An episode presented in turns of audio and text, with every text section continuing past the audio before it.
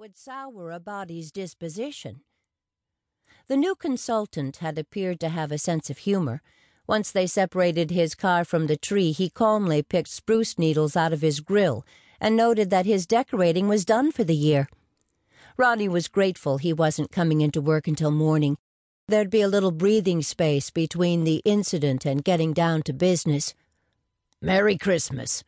Roni turned to see Dusty Bitterman, who owned the insurance office two doors away, striding toward her. The affable grandfatherly figure flipped her a piece of peppermint candy. She caught it with both hands. Thanks, Dusty. You're my first holiday greeting of the season. It's the best time of the year. You doing okay this fine day? Never better. I'm on my way to see Mary. I understand her grandson blew through town earlier blew through was correct. Mary Parson lived on the outskirts of Nativity, a woman who rarely joined community activities anymore, even though she'd been a founding area resident.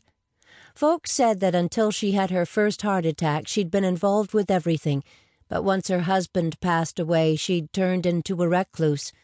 Everyone knew of Mary, but most knew little about her. Dusty visited her weekly to see if she needed anything, but even he admitted that she rarely did, and that she preferred her solitude. Sobering, Dusty bent forward. You know the plan if this thing gets out of hand. Roni nodded. Ten four. Tipping his hat, he walked on as Roni turned toward home. Dusty worked hard to keep the season. He'd lost a nine year old son fourteen years ago about this time of the year. So the holiday held even more significant meaning to him. The boy had chased a baseball into a line of traffic.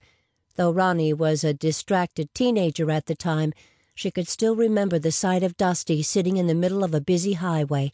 All traffic stopped as they watched the grieving father cradle his son's lifeless form, rocking the child gently back and forth.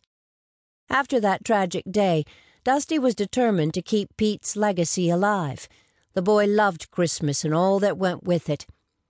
Turning up the collar of her light jacket, she started toward home. The house was a short walk from the office, so she didn't need to invent an excuse to exercise.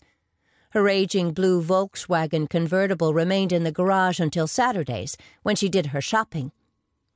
A smile touched the corners of her mouth as she thought of the new consultant's arrival.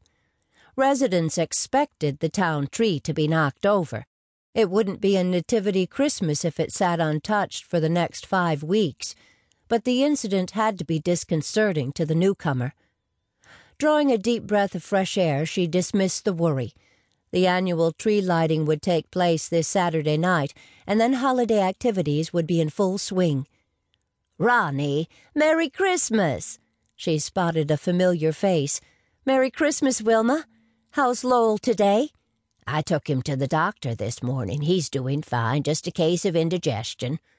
Good. It's nice to see you. By now, Steele's hardware was coming up. Usually, Roni breezed right past the store. Hammers and screwdrivers didn't interest her, though she was handy with both tools. Aaron Steele stood in the window setting up a Christmas display. And then she saw it the lamp, a gaudy black net stocking leg with a fringed shade an exact replica of the one featured in the movie A Christmas Story. Her gaze riveted on the object. The sight brought back rich memories of the hours she'd spent watching the classic movie with her mom and dad. Images of Ralphie, the kid who longed for a Red Ryder carbine action 200 shot range model air rifle for Christmas, raced through her mind.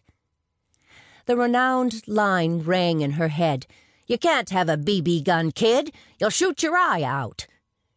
Aaron waved, and Roni lifted a finger pointing to the price tag. He frowned, and she motioned to the white ticket dangling on the cord.